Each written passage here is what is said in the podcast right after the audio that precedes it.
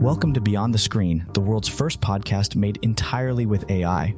Hosted by Frank Naninga, this podcast explores the latest technology trends in AI, ChatGPT, and augmented reality. Join us as we delve into topics such as people turning to AI chatbots for robotherapy, Michael Schumacher's family taking legal action against a German magazine for an AI generated interview, and Google's controversial chatbot Bard. Tune in daily for thought provoking discussions on the future of AI and its impact on our lives. People are turning to AI chatbots like OpenAI's ChatGPT as a form of robotherapy, despite the fact that the technology is not intended for that purpose. OpenAI and other companies are developing general use chatbots that have the potential to be used in a therapeutic or coach like manner, and several chatbots like Woebot and Wysa are already focused on mental health. However, language models, which form the basis of many chatbots, can fabricate convincing sounding information. In general use chatbots have not been programmed to conform to ethical and legal guidelines, nor can they keep track of users' sessions. While some experts see potential in using chatbots to supplement professional care, others have concerns that chatbots may aggravate the user's mental health without them realizing. In a recent development, Michael Schumacher's family is planning legal action against a German magazine over an AI generated interview with the seven time Formula One champion.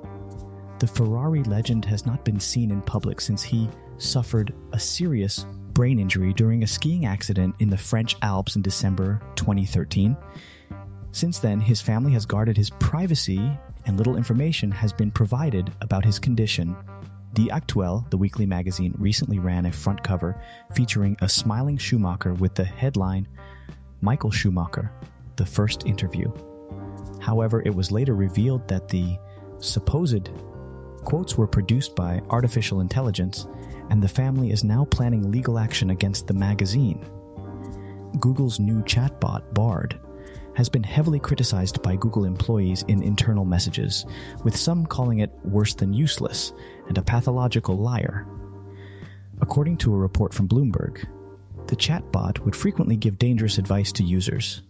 But Google still launched it in March, despite an internal safety team warning that it was not ready for general use.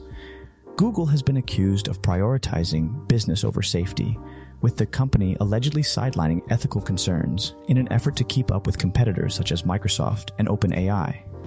This move has drawn criticism from some current and former Google employees who claim that the company is providing low quality information and giving less priority to its ethical commitments. While Google claims that AI ethics remains a top priority, Critics argue that the company's actions suggest otherwise. Mm-hmm. Thank you for joining us today on Beyond the Screen, where we explored the fascinating worlds of AI, ChatGPT, and augmented reality. We hope that this podcast has expanded your knowledge and given you a new perspective on the ever evolving possibilities of technology.